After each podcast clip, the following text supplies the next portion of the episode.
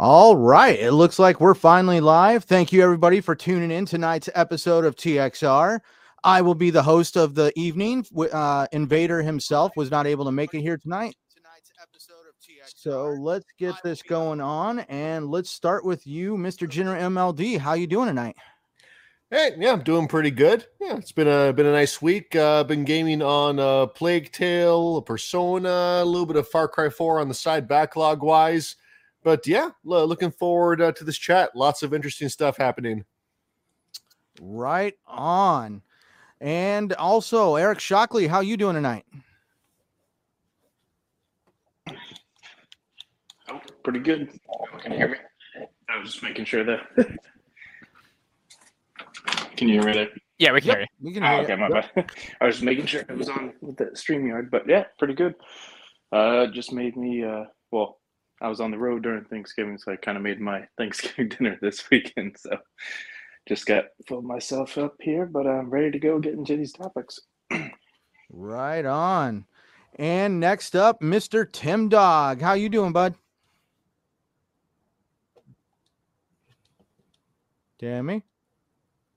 I am here. I am just uh, like uh, everyone else getting used to the the new uh, setup just because um, Invader, I have to give him a shout out. Always been consistent, never missed a show. Uh, is always here. So for us to run the show without him, um, I'm very happy that you could do that, Centurion. It's not an easy thing, and uh, just to go out to show appreciation for Invader. Like I said, the guy is uh, consistently on the ball, never misses a show. Um, and for somebody who I do kind of miss, uh, you know, here and there and, and a lot, I would say, um, just due to my schedule and stuff like that. Uh, just appreciate what he does and uh, what he brings to the table. Other than that, uh, thank God, we're looks like we're finally getting to some.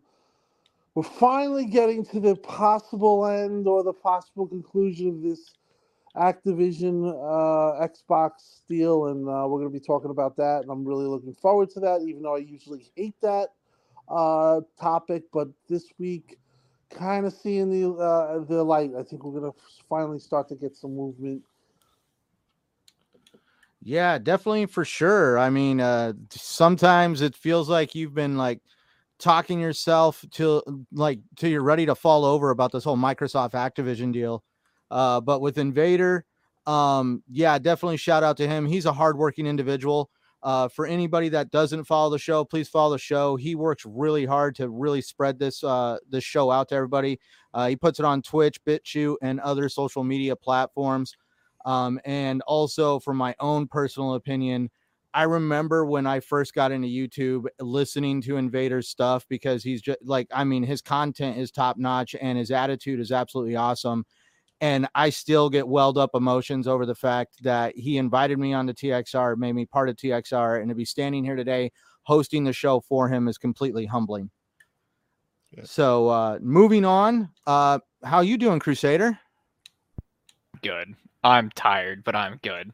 Hmm. It's been a little while since I've been on because I think uh, you know we didn't have the show last week, and I think I was out the week before that. And I've played a lot of games in that time. I played four Ratchet and Clank games, the, the original like PS2 ones. I played on PS3. Don't play them on PS Plus streaming. It's awful, awful experience.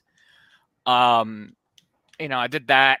Uh, I've been playing uh, GTA 4 on Xbox. It has a nasty bug in the final mission that's not it's indirectly caused by like the the modern Xbox being better than the previous the the 360 which it was released on, but it's also an issue on PC where like you just can't finish the the, the final mission if you play it above 30 FPS.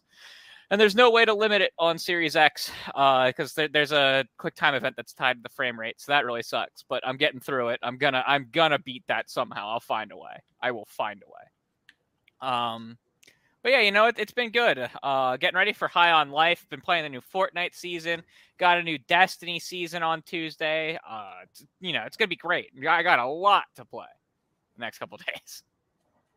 Dude, we got a lot to play coming up for the next couple months. I mean, uh, we've got Callisto Protocol that just released. Uh, like you said, High on Life. We've got Marvel Midnight Sun. Uh, and it's just going to really start ramping up next year, uh, starting in January with like the Dead Space remake. Uh, is that still January or did I got pushed to March? Yeah, it's January, I believe. Um, Was there a date? I think it was January 24th, 20 something, 24th, 28th, Okay. something like that, 23rd. I don't know, somewhere in there. That's right. Dead Island 2 got moved to March. Yes. It was Yeah, Dead supposed to go Island was head to head, but I'm pretty sure they wanted to move that out of Dead Space's way. Well, isn't it now going head to head with Resident Evil 4? Or is that That's in March. Yeah. That that's going to be an interesting situation between those two Um, games. Well, and we got Monster Hunter and the two other Persona games coming too in, in January. Right. And now also like Yeah. you mentioned Destiny is getting ready to switch seasons. A lot of your big games as a service are getting ready to are basically pretty much uh uh getting ready to switch over seasons and start dropping new content into those games. So I mean it, there's Witcher 3. The hot Witcher 3 pack. oh dude for real. I completely forgot about that. I'm all in on that. Yeah, December 14th, right? That's Yep. the uh that's the uh, that's the patch date for uh the I've enhancement of Witcher 3. Wow. I've never played The Witcher. I, I I tried it. For, I got I was like two hours in. I can't say I never played. I got two hours in in college. I was so busy and I I didn't jive at the time with the the the combat system, so I just kind of put it down. I was like, I'll pick it up some other time. And I've been waiting, waiting for for a this next gen patch for You like a really year and a half now. So I can say I put in a good few hours into that game, played a good portion of it, but I fell off the bandwagon and never completed it. And I even had the season pass with all the DLC. So now I'm actually like, ooh, now's the best time to jump back in. Yeah. Um, I feel like CD Projekt Red Games is like it's actually they're having a resurgence because we now have the enhanced edition of Cyberpunk and now the enhanced editions of The Witcher 3 and I'm just like, well, I guess uh, it's luckily I did wait this long to play them. All right. Let's start digging into tonight's show. We've got a great show planned for everybody. We're going to be talking about the Microsoft Activision deal once again, but this time it's not going to be the same old rhetoric. We're going to be diving into Halo Infinite and the new update, the Forge beta, and everything else that they got to offer. And then we'll cap it all off with an interview with Todd Howard that delved really into his career, um, the games that he's worked on, and the games that he is currently working on, and his future titles that he's got planned for us. So let's start everything off with this Activision deal.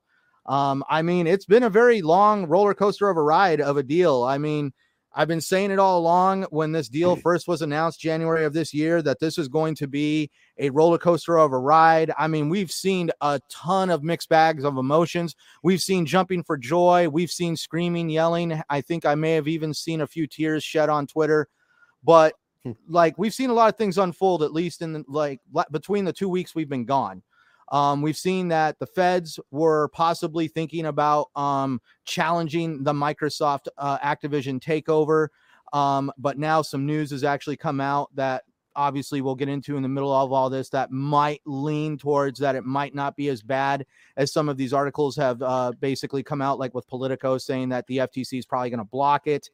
Um, we did find out that Microsoft also offered Sony a 10 year deal to keep Call of Duty on PlayStation. Um, and yeah, we still don't know what PlayStation is going to take that deal or not. It seems like they're holding out for them to come out and say, oh, be on PlayStation forever. And Phil Spencer has made a comment that he is not going to put the word forever in the contract. The, it seems ridiculous. Um, and then for whatever reason, in Sony's genius, that in this whole situation, they have lost their damn mind.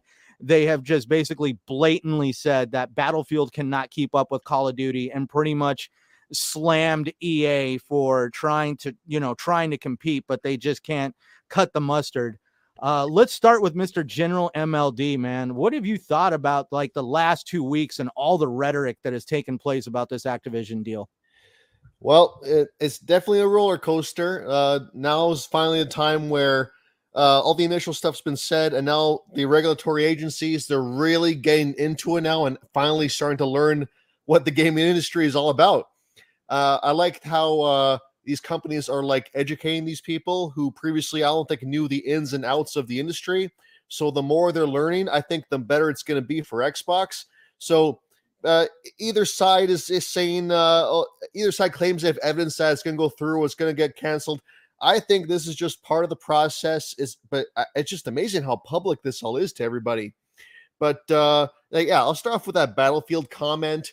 Uh, I think it's interesting how Sony mentions Battlefield can compete, but they n- neglect Apex Legends at in the same at the same time, also from EA, which is one of the most popular first person shooters on the market these days. So I thought that was pretty interesting because PlayStation and Xbox, they both sent these uh, updated like talking points.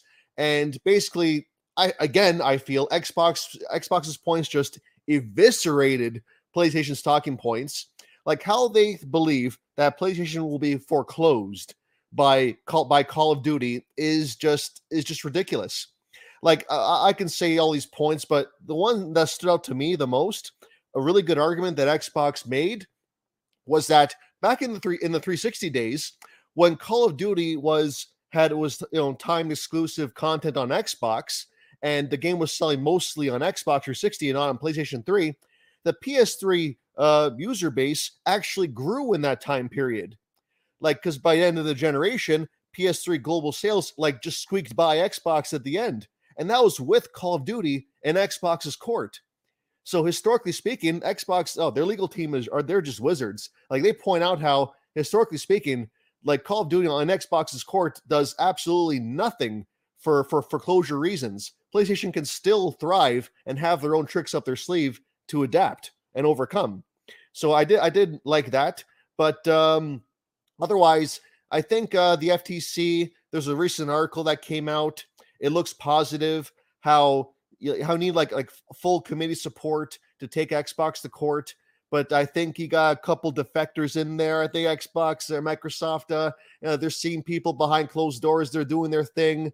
And uh, if basically, if you can't get a unanimous decision, the thing's not going to go to court.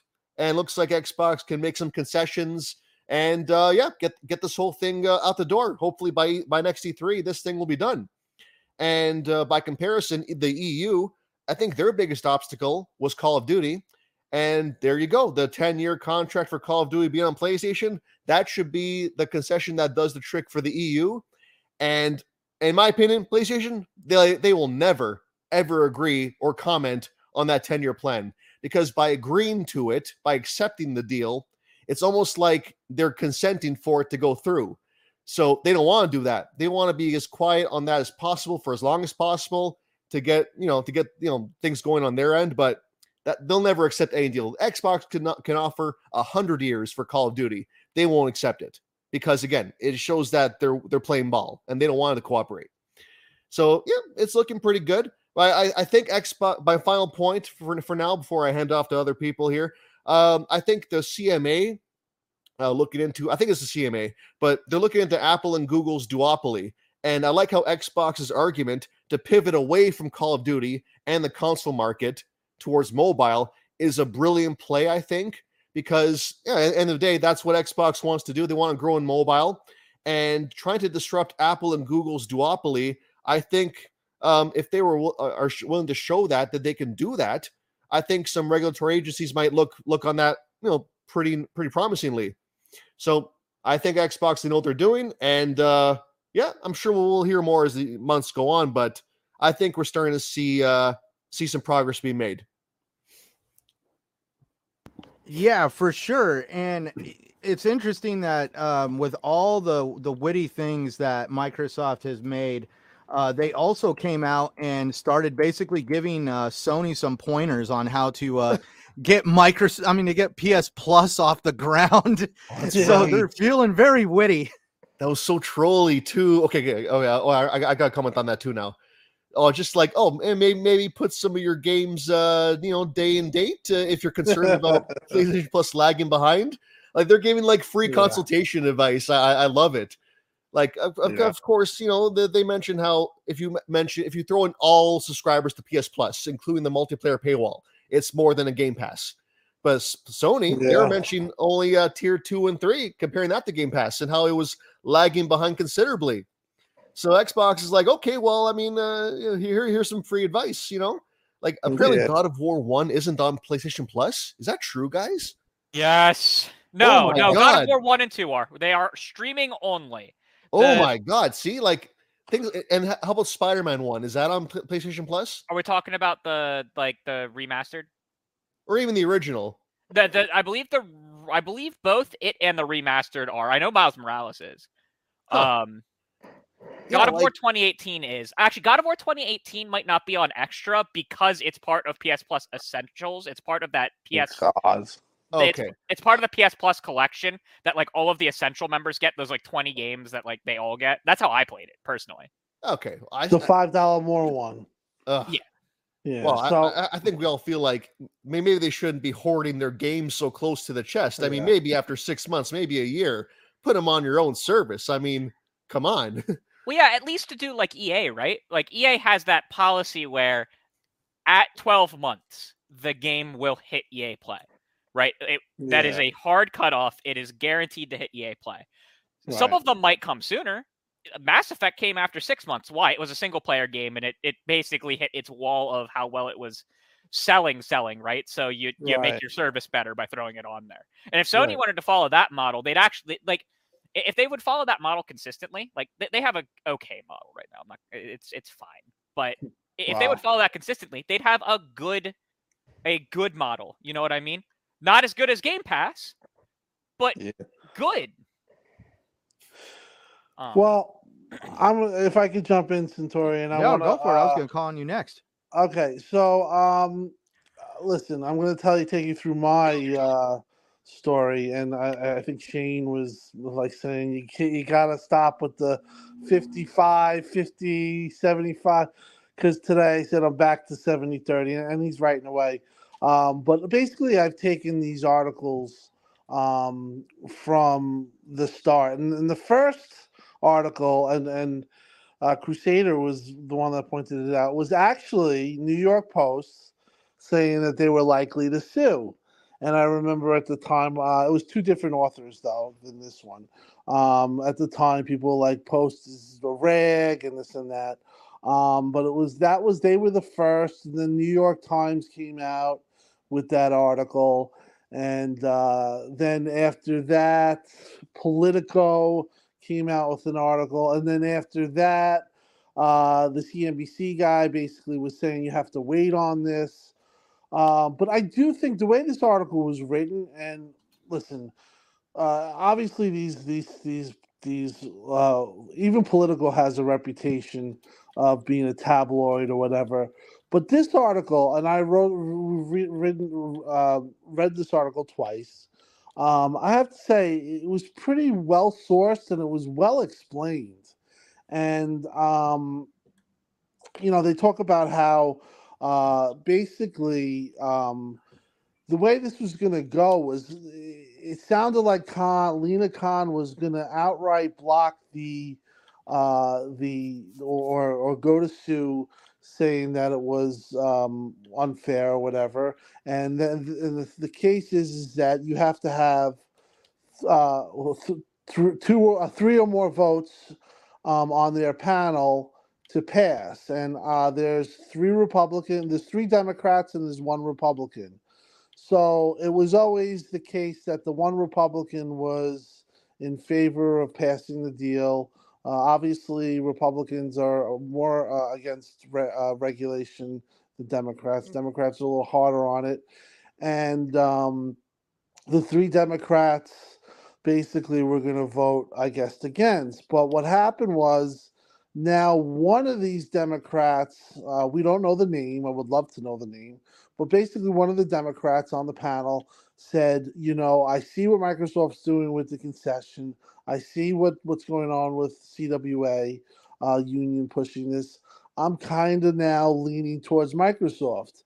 And that basically blows up Lina's plan because if they had three to one, they it's gonna go, it's gonna go and it's gonna block the deal, and then they're gonna have to go to court and all this stuff's gonna happen.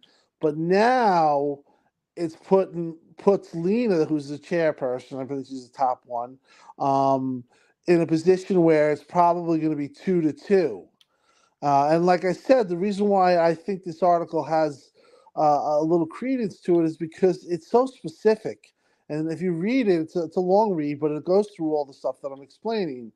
So uh, in that case, uh, becomes a different ballgame. Essentially, if it goes to two to two, it favors Microsoft, and basically, he's going to put Lina in a position where she's going to say, "Okay, well, we'll we're going to take the concession and look at us, we, you know, we backed down them and we got a huge concession instead of just saying uh, essentially, F you, you're going to go to court. We're not even going to listen to you. So before yesterday, that was where it was standing, likely to sue, uh, likely to say F you. We're not even listening to any kind of concession talk. Now it's at the point where, and it's a revel- revelation of sorts that, you know what, Khan? Now your plan's blown up and you're in a very vulnerable position if you try to uh, push it. And uh, you know, here we here we are, politics at play. Um, it's blown up in your face, and you're probably gonna basically from this article infers that basically it's gonna go with concessions and and they're going to likely pass it likely pass it because of the situation that that, that arose of this one uh, democrat that breaks uh, you know that breaks the ranks. Now this happens all the time in politics. And shout out to people like hoeg law and pachter who basically um, i've been reading and following and, and and talking to they basically said this is all the way this stuff goes so it's been a, a, complete roller coaster the last week. I mean, I remember thinking, okay, we're dead in the water. This is definitely going to court, and this is just one, you know, one regulatory body. You still got to go through EU, and you still got to go through CMA, whatever the fuck's going on over there. Um, which I, you know, is a complete wild card still. Um, but now it seems to have gone to the point where uh, I think FTC is going to um, likely approve it there'll be concessions. They'll say that they've gotten their, you know, their chunk of uh, Microsoft giving back and, and their assurances here and there. And uh, you, EU is basically um, basically saying that the deal would not get passed if there was no concessions. Uh, and then if it does get passed, if they make the right concessions, which I think Microsoft has always been open to um, from the start, with Phil with his tweets and the way they've handled it, Brad and his messaging, that UA EU is basically probably going to get passed with U restriction, and that just leaves CMA. Now that's a completely different argument that I'm not going to go down that rabbit hole. What if CMA doesn't uh, go through? But I can tell you right now, as of 8 p.m., a lot has changed since that article has come out. Uh, you can see a lot of people saying that now it's likely to pass. And this is all part of what they say the posturing and part of what Hoeg, Hoeg, Hoeg Law, shout out to him, Rick. Um, he's going to be putting out something tomorrow, I believe, at 3 p.m. Uh, and he's going to basically explain this in much better detail than I could ever, and just explain basically how this is just kind of par for the course. This is the way this stuff works. But at this point, um, I really kind of feel a little bit of relief that they finally got to we've gotten to a point where we're going to get some answers here, and their answer is supposedly going to come uh, mid December, and the remedies possibly at the end of the year. So FTC uh, could possibly be handled and done with by January. Then you have EU with a deadline of uh, May, uh, April, I believe, probably the same thing there and then that just leaves CMA. Now, here's the thing. Theirs is in March, by the way. Oh, okay, theirs is in March. Thank you. Uh, here's the thing, and this is my final thing to say. If you EU, FTC, Brazil, Serbia, um, New New, New Zealand, Australia, and all these other you know regulatory bodies are passing it, it's gonna I think gonna put CMA in a position where you know they're they're not to be be the lone soldier out there. Uh, it'd be one thing. It'd be a, a, lot harder, I feel, for Xbox, Microsoft if if FTC sued and EU sued or, uh, or, or denied it, and then CMA, and they had to deal with the three-headed monster. If you're just dealing with CMA, and like I said, I'm not going down that rabbit hole just yet. Uh, that's a whole different ballgame. So uh, as Xbox fans and and and people who've listened to this, and I know you've been very patient. Uh, it's it sucked that we've had to talk about this for a whole year, and Xbox has been definitely very cagey and not talking about anything. and holding things back, and uh, as far as like uh, I think announcements and stuff like that. Um, but they did have an E3, which, which thankfully they had. But um, the news front and for content creators has been horrible because everything's been kind of a holding pattern. But that's about to end, I think, and I do think that uh, as of now, uh, it's looking good. Um, and uh, I do think that this deal finally uh, and rightfully, with through the scrutiny, um, is going to pass. And uh, if Xbox gets this done, uh, watch out. They'll have 10 first party games next year in Game Pass. Supposedly in Uh, the first half. Reminder. Yes. Supposedly in the according to their commitment at E3, Right. first half. Right, and that's uh, with Activision. Yep. So you're talking about, uh, you know, um, what we've been, you know, talking about, and obviously 2022 has been a, a horrendous year, horrible year for uh, a lot of things, the delays and stuff, and and things. Even though Xbox is selling like hotcakes now, because I think people do see the promise. But um, yeah, so uh, big news today and uh, I'm feeling a lot better than I did yesterday about this whole situation. Um, you know, uh, it would have been interesting to see if it did get blocked and what where Microsoft would have went there. You would have had Microsoft probably pissed off and ready to spend money at all, all, all ways. Um, but uh, if this deal gets uh, done and it's done by E3, uh, it'll be a very good thing for Xbox fans. I think that uh, um, you know, uh, it will be back more to ch- a schedule and put them in a position. I don't think they'll be in a dominant position where they're monopolizing over, uh, you know, Sony. Uh, Sony's made themselves clearly looking uh, very fragile and very uh, weak. Uh, but that was by design from Jim. I think he threw a hail mary with this, or at the time eh, things were going his way. Um, but I think that, yeah, I think it's going to pan out. So we shall see.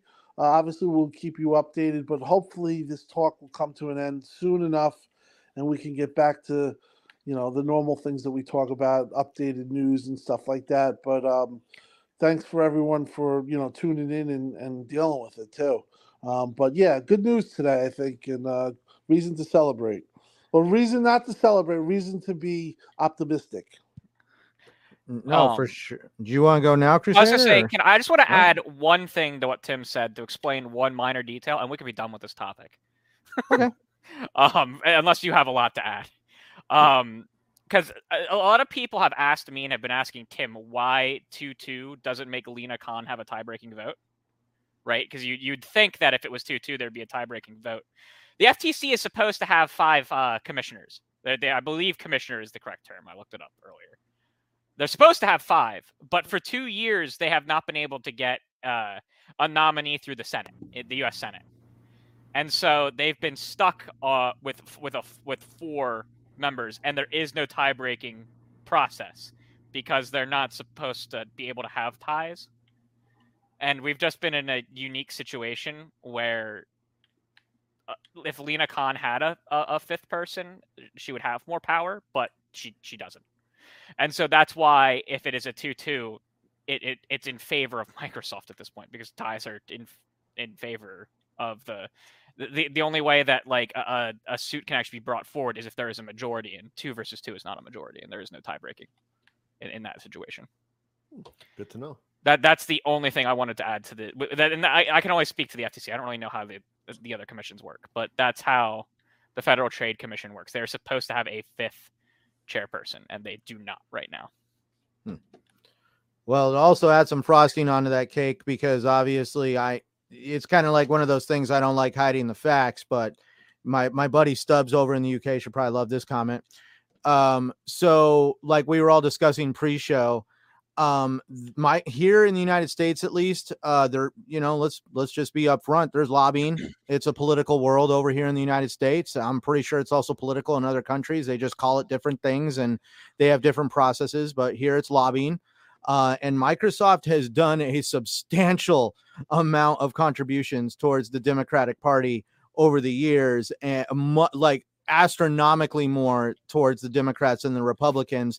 And if by some chance Linda Khan and the Democratic Party completely, uh, you know, effed this up for Microsoft, that would basically hurt them uh, campaign wise, politically, uh, when it comes to fueling and contributing to future elections. So that's something that they have to tread very lightly on. That uh, a company that has invested millions into the Democratic Party could all of a sudden decide to shut up the purse strings because they decided to throw a monkey wrench in this whole situation. Well, yeah, Um, and that's exactly why they would um uh the the they'll posture. Everyone will posture. Oh yeah, everybody's gonna pop. everyone. that's- it'll look like a victory to everyone. No I one will wonder if like the. FTC is posturing just because they don't want. Because like I've seen so many people calling the FTC out. They're like, "Oh look, the CMA and the EU are the only ones that are willing to stand up to Microsoft. The FTC is in cahoots with Microsoft. They're not even going to complain about it." Uh, is it like is the FTC really finding anything wrong, or are they just posturing just so that way to, to like kind of like you say, stand in the spotlight and be like, "Oh look, we got a we got a deal out of them. We we challenged big tech." Yeah, we're also at a, a, a like inflection point in a lot of businesses where they could lose a lot of businesses to overseas interests, right? That like the, the, they Oh. could just move to other countries, Right.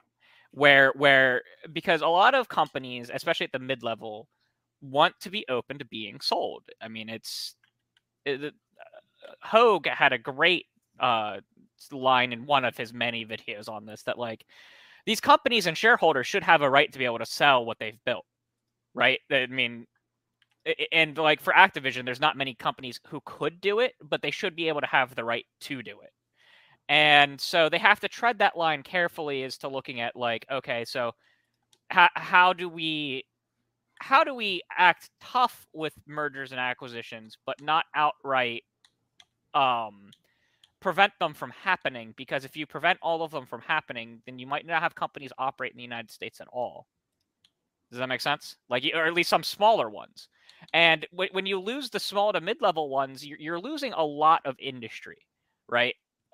Because a lot of those companies do do contracting work for other companies and stuff like that. And you're you're losing a lot, and so you have to you have to set it up in such a way that you know you, you don't screw things up. And video games is kind of huge, you know. As entertainment, I believe it's the most valuable entertainment force now. Uh, I'm Oh. pretty sure it's more than sports and Hollywood combined now per year. Yes, and video games also makes up a considerable amount of the of the economy over in the UK. in the UK. Um, I think it's actually the, one of the biggest economic drivers. That's why the CMA is also very nervous about the deal. And like to oh yeah, so like they, they have a lot of people, you know, attack them, and like there's there's some shit that they've done that they should, right? Like don't attack any individuals. You want to attack the organization, go ahead. You want to you want to speak out of it. Don't don't don't harass individual people unless the individuals are being stupid. But then just call them stupid. Leave it at that. But I mean like uh yeah, like that my guy. Call him stupid. Don't- I, I see any of you giving them death threats, I'll be under your bed. I Yeah. don't think any. uh, I don't think any of our chat doing does, but- egregious things to other people. I don't think you really do need like death threats ever. Yeah, it's And when I mean by terrible. gre- egregious, I mean like But- third world dictator Yeah. harming people, kind of egregious. right? So, but you know, the, the, CMA does. th- It is a huge economic sector for them, so they do need to be very careful in in reviewing this, and that that is very that is a very fair thing to say, um, especially because like not only I'm fairly certain there's there's a considerable amount of the Activision workforce is in England, not like not like a majority or anything like that, mind you, but I'm pretty sure there's a couple hundred workers, 600 or so in the UK Right. from from from Activision Blizzard. So like that's a sizable amount of the of like tax dollars and stuff coming from those workers and like those facilities and things like that. Plus the revenue that's coming in from the game. So they need to be very careful about protecting that. Well, that, I'm glad you brought that up because they also have to be careful of overstepping and Yes. basically causing problems because of the fact that the video game industry makes the UK a lot of money and plays a big role in their economy. If they if they block this deal, it's going to cause other people with future aspirations of owning a game uh, a game studio or publisher in the UK, starting one. It's going to basically make it to where the game industry is going to avoid the UK like the plague because they don't want to deal with the CMA and their overreach when it comes to trying Yes. to worry more about the competitor than the consumer. Yes, exactly. Um and so uh, th- this i mean this deal is is kind of just wild to think about because it's like what 20000 workers? No not 20000 it'd be like 20000 combined activision plus uh microsoft if i remember correctly something like that something oh, oh like outrageous. Um it's still less than ubisoft and embracer but something outrageously large. And you have to i mean in, in the us i mean there's uh, like the majority of them are in the of the workers are in the us i believe. Um and so like that's another thing, you know, and the whole workers' rights things with the CMA, or not the CMA, the the CWA, whatever the union is, um, the the tech workers union. Um, but there was a very interesting article that came out not too long ago. You know, I said I didn't want to talk about this topic, but I forgot about this article that was like, if the deal is blocked, it could do as much harm to consumers as if it went through, right? That that like at this point with Activision Blizzard, there might not be a net positive, if that makes sense, in either direction, right? Because there, there could be issues with, there could be all of those proposed issues with Microsoft owning it that everyone's brought up. But also, Activision was very steadily going down, right? They were worth something like a hundred, uh, a hundred billion USD a year before the acquisition happened right? What Activision? Yes. Okay, now, but their losses are totally on Bobby Kotick and his Correct. outrageous They acts are. of how to treat employees. They they are. But there is the question of if this deal goes through, would they successfully recover? Because they haven't been, right? There was never a point where they were recovering. They were still steadily going down. Right. And so the Mm. question is without the acquisition, in a few years, do we have Activision Blizzard King? That's not to say that, like, oh my God, it's going to collapse into the ground, but does that company still exist in the way that it does? Do they have to essentially break off into Activision and into Blizzard and into King again? Right? Like, how how does it look in a few years? And as a result, is the quality of Call of Duty, you know, I say we can put it in air quotes, but it's the quality of Call of Duty suffering more than it was currently, right? Does it does it continue to go downhill? Um, do servers have to get pulled for stuff because expenses are getting too high and they're not bringing in enough revenue? Things like that.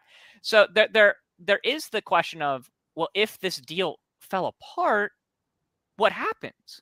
Right? Because right now, I, I, guarantee the the their stock price is being held, and you know it's not at the the, the price it should be for for the deal. Now, also, it would it shouldn't be at the ninety dollars a share yet because we're still too far out, and it, inflation is what it is right now. But you'd expect it to be, I, I think it's like something like seven or eight dollars higher at this point than it is.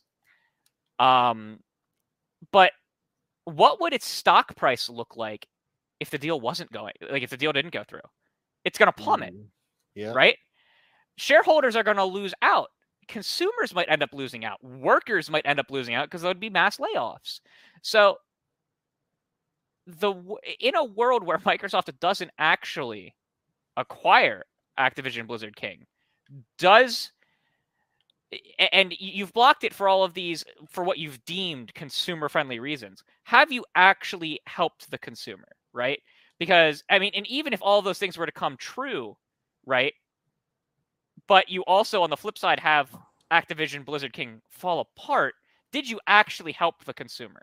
Was that a better, a, lesser, or a greater evil? Does that make sense? Yeah, the article was from the Escapist, by the way. Yes, thank you. about.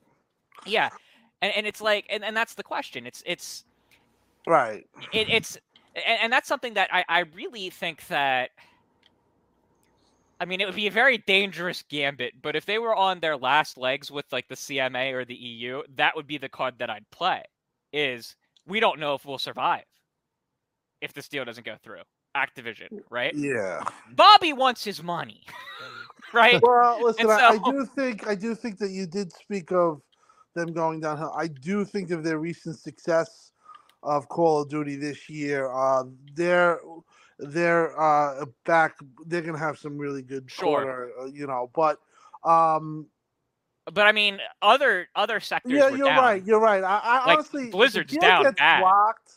If the deal got blocked, or if Microsoft said "screw it, we're leaving," Yeah. Uh, I don't think that would be a good thing for workers Nope. because uh, Microsoft has said they were open to uh, unions and, and, and CWA, which uh, I actually am a, communication worker of America. Um, they actually endorsed Xbox, uh, uh, Microsoft, and said, you know, uh, we want the deal to go through. And partially it was because basically Microsoft said they're not going to block their union ventures. Uh, and and you know there was that whole talk of uh, Ravens. Uh, I, I think it was one of their studios they wanted to become unionized. Uh, Microsoft basically in one of the in one of the several ways that they've been accommodating said yes. I do think it would be a very bad thing if if the deal was blocked, especially if it's bullshit. Um, I don't think that, like I said from the very beginning of this of all this, they don't really have that case, in my opinion. I, I agree. Well, we Um, also could see Activision acting like a total different company. Um, I mean, let's look at what happened with uh, Diablo Immortal. Um, we've seen uh, games like uh, Overwatch 2 become i- i- basically an absolute shit show with microtransactions, especially Diablo Immortal. Yeah, Uh, Blizzard. bad everybody's everybody's really wanting to hold out for Diablo 4, but I mean, like literally, that's a crapshoot at this point because you have no idea what that game could turn into with microtransactions. And Microsoft has literally some terms of service and agreements that they have in as like a company policy uh, for games that contain microtransactions.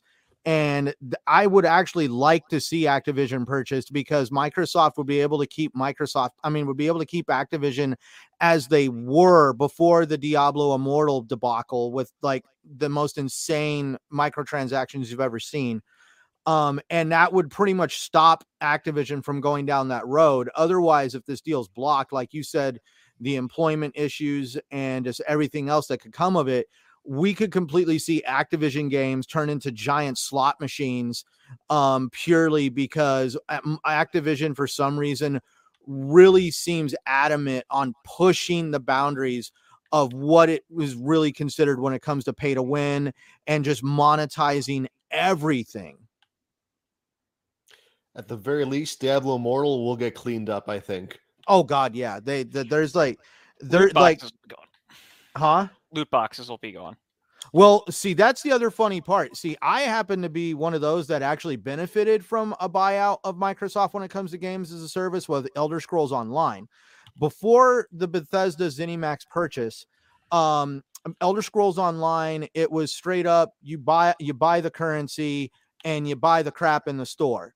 Um, and when Microsoft, one of their policies for anything that like loot loot boxes and stuff like that, Micros and a game that has in-game currency, they actually have a stipulation in their terms of service and agreement for their uh, publishers and developers uh, that these loot boxes uh, have to. I mean, these these this in-game currency has to be able to be achieved through things in the game without having to put out actual real-world money, and that's where uh, Bethesda ZeniMax did that. As soon as they were bought out, they implemented a system of I believe I forget what it's called, but you get basically this this random currency for doing uh, weekly sets of achievements and triumphs. I think I think they're called triumphs.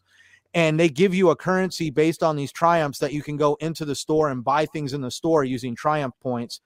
Um, and that's just one of those things where as soon as the company was bought out, they had to actually conform to what Microsoft wants delivered for games as a service. So this this happens when you buy these companies and Microsoft makes them do this. Um, but before I forget, because he got back, Shockley, did you want to add anything to the conversation?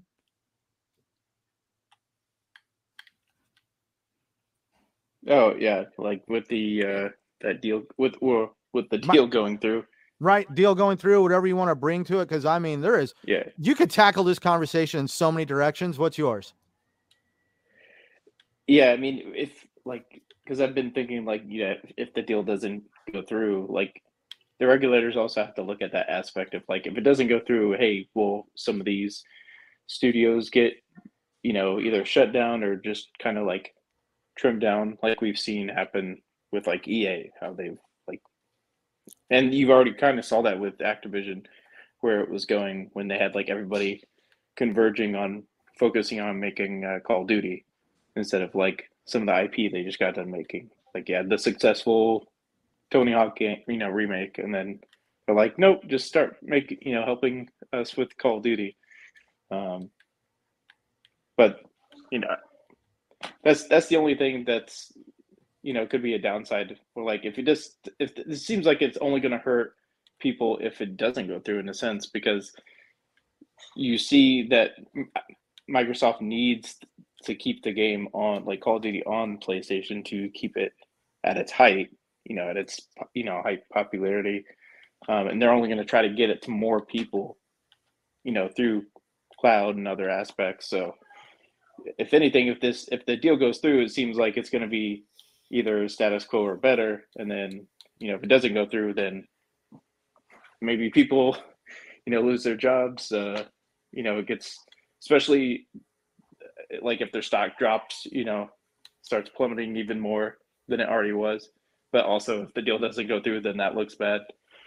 Um, but yeah, I, I mean, other than that, like, I guess that's my take on that. Like the the regulars, I think they're starting to look both ways and not just like, oh, it's just Microsoft like buying up more companies, but then now they're looking at you know Sony, you know, oh okay, Sony's not some just little you know underdog. They might not be as big of, of a company as like Microsoft, but like in this sector, like you know, they're a big player, so they're competitive with Microsoft or more so than you know.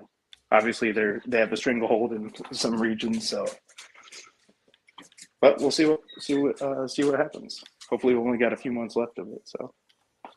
For real, like I mean, if, if or anybody hasn't realized it yet, the video game awards are going to be a very interesting time for us this year because the fact that this deal has been dragged out and all and there's a lot of bickering going on between companies and regulators. Uh, the video, like us consumers, are actually going to already be affected by the bickering, by the fact that now Microsoft, Sony, and Microsoft are both wanting to hold back any announcements uh, that they could be shouting out right now until this deal goes through or doesn't go through because neither company wants to give any regulator uh, any kind of ammunition to sway the deal one way or the other. Um, so it's definitely going to be an interesting few months, uh, especially as we get towards the time when we see these these regulators are going to have to start making their decisions. Uh, like uh, Crusader pointed out, the CMA by March uh, possibly the EU in April, and the FTC probably somewhere around January, February. Uh, this is going to be interesting. Uh, but moving on now, we're going to start tackling uh, a game that we are all familiar with. Um, another roller coaster ride uh, for the gaming industry, especially for us Xbox fans. Let's bring up Halo Infinite. Uh, before we dig into it, I want to point out one big fact about this game. Um like when we're looking at the reviews for halo infinite on the microsoft xbox store the campaign out over at over 30,000 reviews is sitting at like two and a half stars and the actual multiplayer of halo infinite for some reason has less reviews at just over 23,000 reviews and it's also sitting somewhere around two and a half stars uh, halo infinite looks like they're getting ready to release their winter update um, and it looks like they are going to drop a lot. Um, the big caveat being the Forge beta. We're going to see some maps. They're going to be doing new play modes for uh, the multiplayer. It even looks like they're going to go in and rework some of the uh, the sandbox mechanics of the campaign. Um, I'm pretty sure that in Crusader could go into a insane amount of detail on this whole situation. So we're going to start off with you, Crusader. So, I want to give my because people are going to ask, is Forge a like is this the the the the redemption for Halo Infinite? And I don't think it's the redemption. I think it starts the redemption arc, right? I think it's going to take a little bit more than just Forge to really get people back in, but Forge lays the groundwork that anything else that comes just is strictly better. Like anything that they add, whether it be new vehicles, new weapons, new game modes, new maps, Forge makes it all better, right? So Forge is the beginning of the redemption arc for Halo, in my opinion. And I mean, Forge is incredible. Like, um, I'm trying to think of the the nice guy's name on Twitter who spends his entire day tweeting out um uh like videos of um Forge stuff. I can't think of his name right now. It's a dude's face with like a cyan blue icon in the background. I cannot think of his name. But I mean, people are remaking every Halo map in history right? All of the games they're remaking them all, and they look fantastic. I, have seen bat uh, like anyone here play classic Star Wars Battlefront, like the the the like the one that came out in 2005 and the one that came out before that, right? Anyone play those in this panel? No. No. They're remaking the maps from those in, in it. I guess Mint Blitz is one of them. I'm I'm getting some DMs. Mint Blitz is one of them who's doing it, but that, that's not who I'm thinking of, and I cannot think of the the guy's name. I've Might seen some pretty interesting maps pop up. Like I think one person came up and did the uh like the the bedroom from Toy Story. Yes, yes, the bedroom from Toy Story was one. Someone made a Waffle House, and someone made a uh, Whataburger, like a classic one.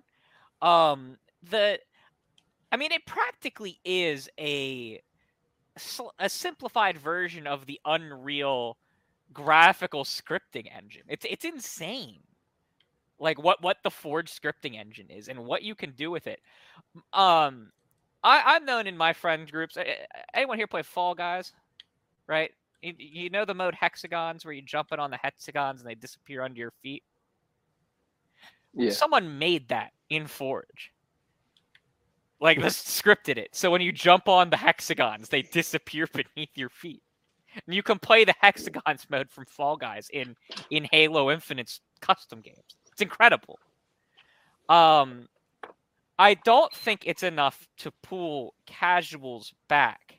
They're gonna need something bigger to pull the casuals back, but once they're back, Forge will keep them there. That's that's the big thing that that that I want to say about Forge. Um, yes, I, I know Forge is the in Slipspace engine, uh, Zinc. I, I know that it's like Unreal's scripting engine.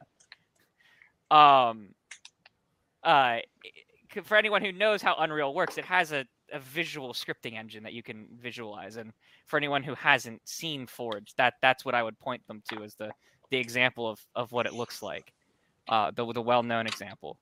Um, but it, it's it's incredible. The, the the Forge is absolutely incredible. I've hopped in a little bit. I've hopped back in for a couple matches. I really want to wait until we see the fruits of Forge until I really get back in. I, I want to see. I want to have a like agglomeration of custom games that my friends and I can jump back and have custom game weekends again. I, I, I there's a there's a lot of them, but it's not quite enough variety so that we, we can just keep going and going and going yet, at, at least for what we would play. So I, am not there yet. And I, I, said that it would be a couple months before I'd, I'd truly be back in. And I, I, really can't wait. They promised that they'd have a playlist for testing community made Forge maps for multiplayer. Because that's one of the big things that Halo's benefited since Halo 3 with was taking Forge creations and throwing them into multiplayer lobbies, right? Um, I mean, if anyone's played Halo Reach, you know that half of the maps in even in MCC, half or more, are all Forge creations, right? And most of them weren't the original Forge remakes. Um, it's it's great, um, and I, I really hope that a lot of the classic, because I, I don't need three four three to go out and remake the classic Halo maps. Uh, like the pit is the famous Halo three one. Haven's the famous Halo 4 one. It was probably one of the best Halo maps ever. Was in Halo 4, in my opinion. It, regardless of what you like about Halo, if you like or don't like Halo 4, that map was one of the most well designed maps I've ever played on in a in an arena shooter. Um, but like a lot of these classic maps are being remade in Forge. I don't need I don't need them to be bespoke remade. You want to make a bespoke map that's not like not forged. It's handmade make me a brand new one. Let let the let the community remake the the the the old ones and get them all into multiplayer. Get everything. Get get get these playlists populated with maps so that when I'm playing, the likelihood of me playing on the same map more than once in a sitting is like none. You know what I mean? That's that's what Halo's multiplayer needs right now.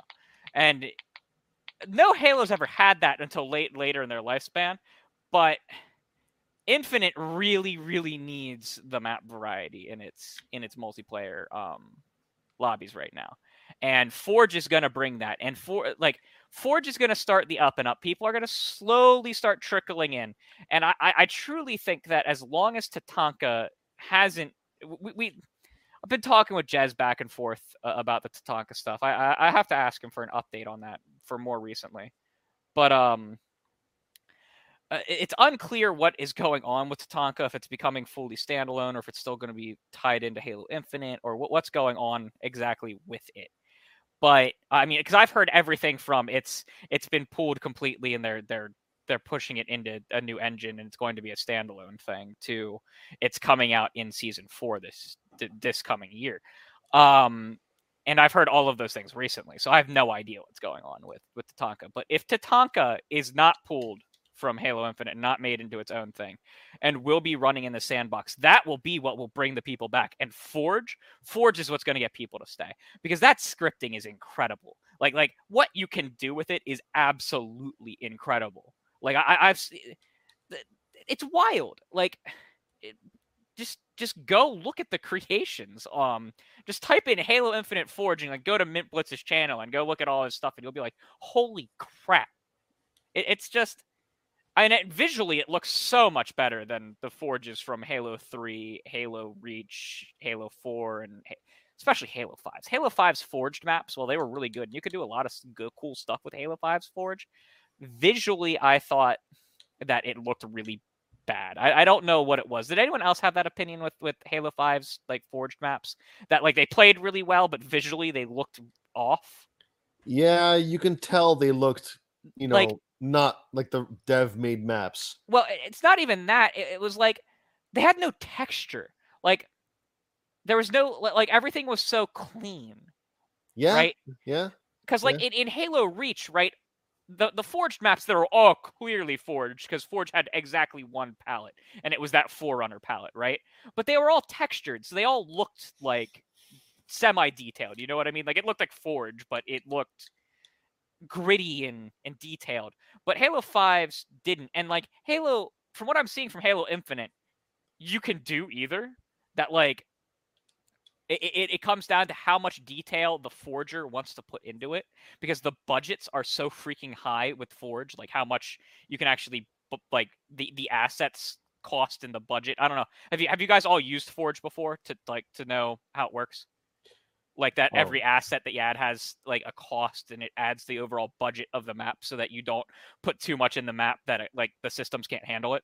Oh yeah. I remember yeah. 3 the budget was so small. Yeah. Infinite's budget is massive and so it, it, comes down to how it comes down to how much work does the does the person who's making the forge map want to put in how much detail they want to add. So you you have I've, I've seen all kinds of maps that range from looking like they're straight out of halo 5 with the uh with how like plain they are. Like i mean they look visually better because the infinite is a visually better looking game but they, they still have that flat no texture look to some things that look like they're straight out of a campaign level because the person has put a lot of detail eh, like a lot of detail work in like scenery and stuff in and eh, forge is really going to be the starting point of halo infinite's like comeback and I, I still think it's going to be slow. It, it there, there really has to be they, they have to release something that's kind of like a moment. And I think Tatanka, if Tatanka is still part of Halo Infinite, will be that moment. Um, especially especially if Tatanka works with Forge, because Tatanka doesn't outright have to work with Forge for it to work synergistically with Forge, because you come back, you play the you play the BR, but now you're here and the, the, the regular multiplayer is right there, and oh look, regular custom games are right there, and I can I can load them up and play with the buds, and we can play things like Duck Hunt and Hexagons and uh you know all those things. I will say it is the, the one disappointing thing about Halo Infinite's Forge. And you can kind of do it with scripting, but there is no infection Infection should have launched straight up with Forge because a lot of custom games rely straight up on Infection to work. I don't know uh, how much how much custom games the the parties played, but there's a lot of custom games that rely on one person being the infected and the rest of the people being the non-infected and stuff like that for them to, to operate. And um, you, you can get around that with some clever scripting and like randomization of teams and stuff like that uh, for some things. But in, in the end, infection really should have launched with Forge. And I hope it, it, it wasn't listed on the the things coming directly soon. I really hope that it's something that like will be the season three, right? Season three will be the next season. Yes, I think. Um, I think season three is the February season. I really hope that it's something coming with season three that like in they're they're gonna have infection up and ready to go because it's something that Forge really needs to to truly have like the Yeah. best custom games up and running. Yeah, it's the third season. Yeah, yeah. So so I I, I would that that's that's my one my one complaint about Forge. It's not even Forge itself, right? It, it's the game mode that synergizes the most with Forge is not there. Um, that would be what I would want. That that that would be my like my last like why isn't this here kind of thing. Like there's there's there's a lot of things that you you could say. It's like small things like where's this weapon, where's that weapon. I don't really care. The, the thing I care about the most right now is where's infection. That's like the last thing, and like, Has the that's not as. What's up? I was going to ask you, has the previous battle passes um been because they say the new battle pass is going to be free?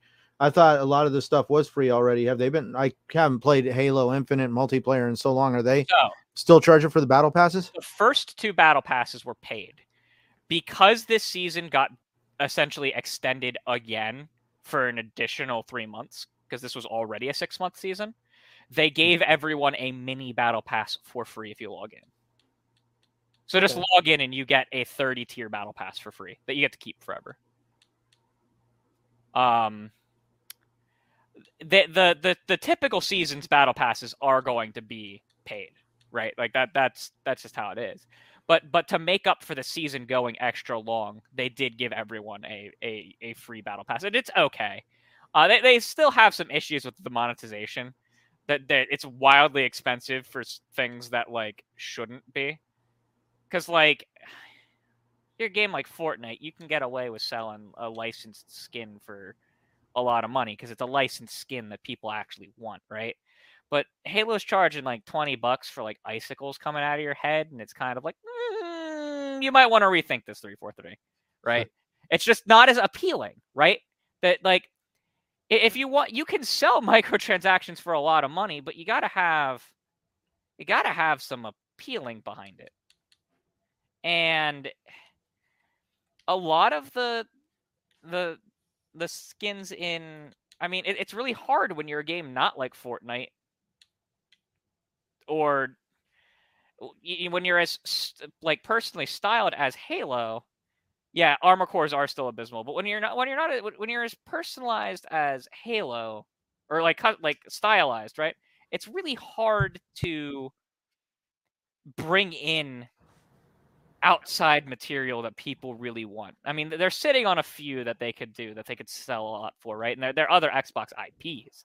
They could sell you a Gears of War COG armor armor set, and p- people go nuts. I'd go nuts. I get it, right? They could they could do Doom Guy, and people would go nuts, right? That's like a, a Doom Guy style armor core, and they, they could do a power armor from Fallout, and they could probably even do a a it looks like they are um uh like the the dragonborn they could probably do an armor set that even looks like that right? Because i mean they have the samurai armor. How how hard is it to make norse looking like you know the the nordic armor from from skyrim? But like it, it's really hard for to, to get the the really attractive microtransaction skins in the same way and i think that's one thing that halo's live service model is going to struggle with is that like flat out you know it and call of duty and th- their their microtransactions aren't as attractive as games where you can have more ridiculous ones does that make sense like call of duty sell but like the ones that sell the best are like when they bring like famous soccer player or uh famous you know, person and make them an operator. You know what I mean? And you can't really do that with with um Spartan armor. You know what I mean? You, you can you can do some historical armors. You can do some armors from other video games, but you can't you can't bring in famous, really popular people, and that that makes it hard. That's my TED talk about Halo right now. Halo's in the up and up. Not Hey. perfect, but up and up. Hey man, you know what? I'm looking forward to them right. I don't even want to say riding the ship, but definitely uh, reinvigorating uh, the hype for the game, both on the campaign and multiplayer. Um, I was a huge Rainbow Six fan, uh, Rainbow Six Siege fan uh, during Operation Health, and I mean, we've seen games as a service that have had some issues. Uh, definitely bring back all that hype. I mean, too.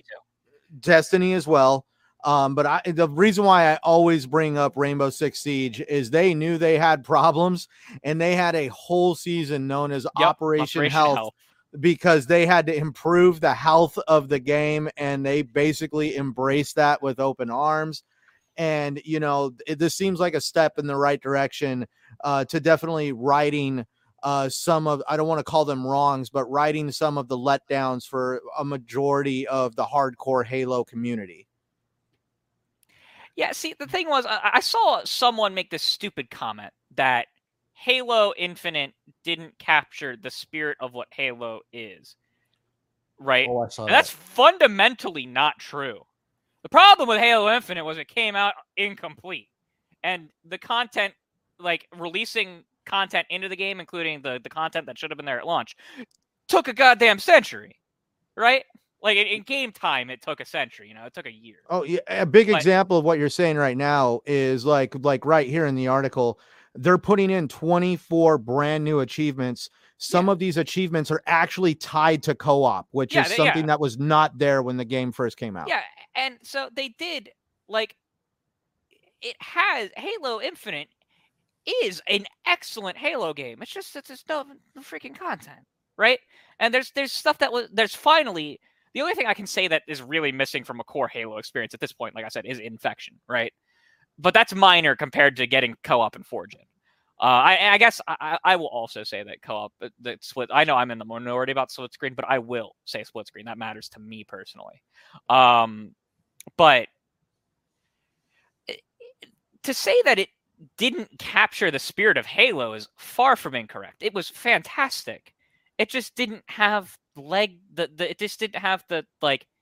It was like a beautifully made like table countertop that didn't have strong enough legs underneath it. Right? And now its legs are there, it's but it's covered in dust. And so they need to get something out to to blow that dust away. Right?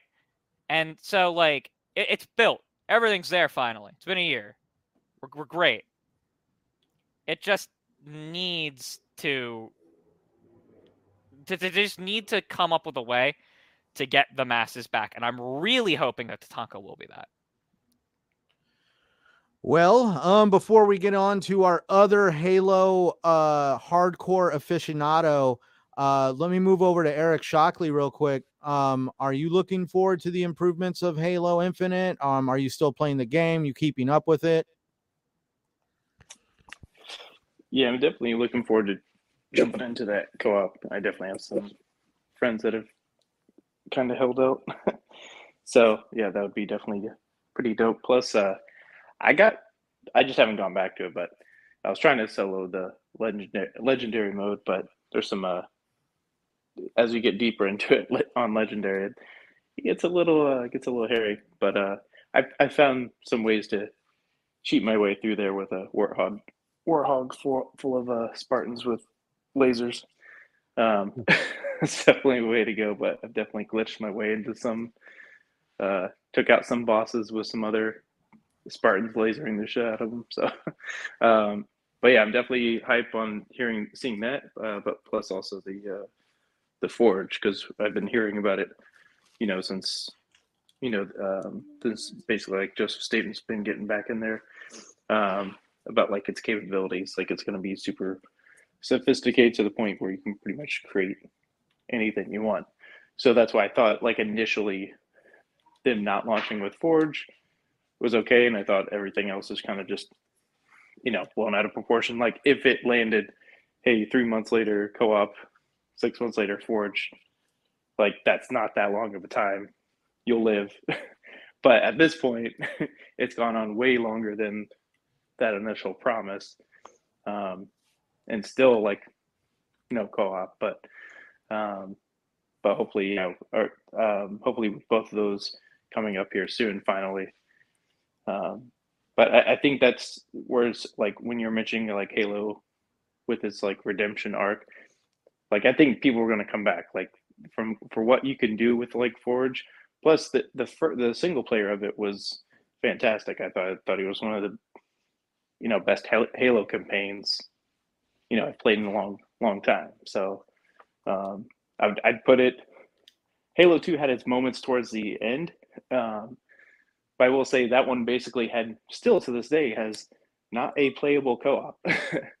so like once the co-op comes out of this, you know that that might put it up there close. It's just that that climax with the uh, Halo Two was kind of cool, like that that nostalgic feel that you know first time where you're seeing like Covenant fight each other and stuff like that. Um, but yeah, I, I hated Halo 2 because the co-op. I was so amped going from Halo 1 to Halo 2, and it's like this isn't this doesn't work.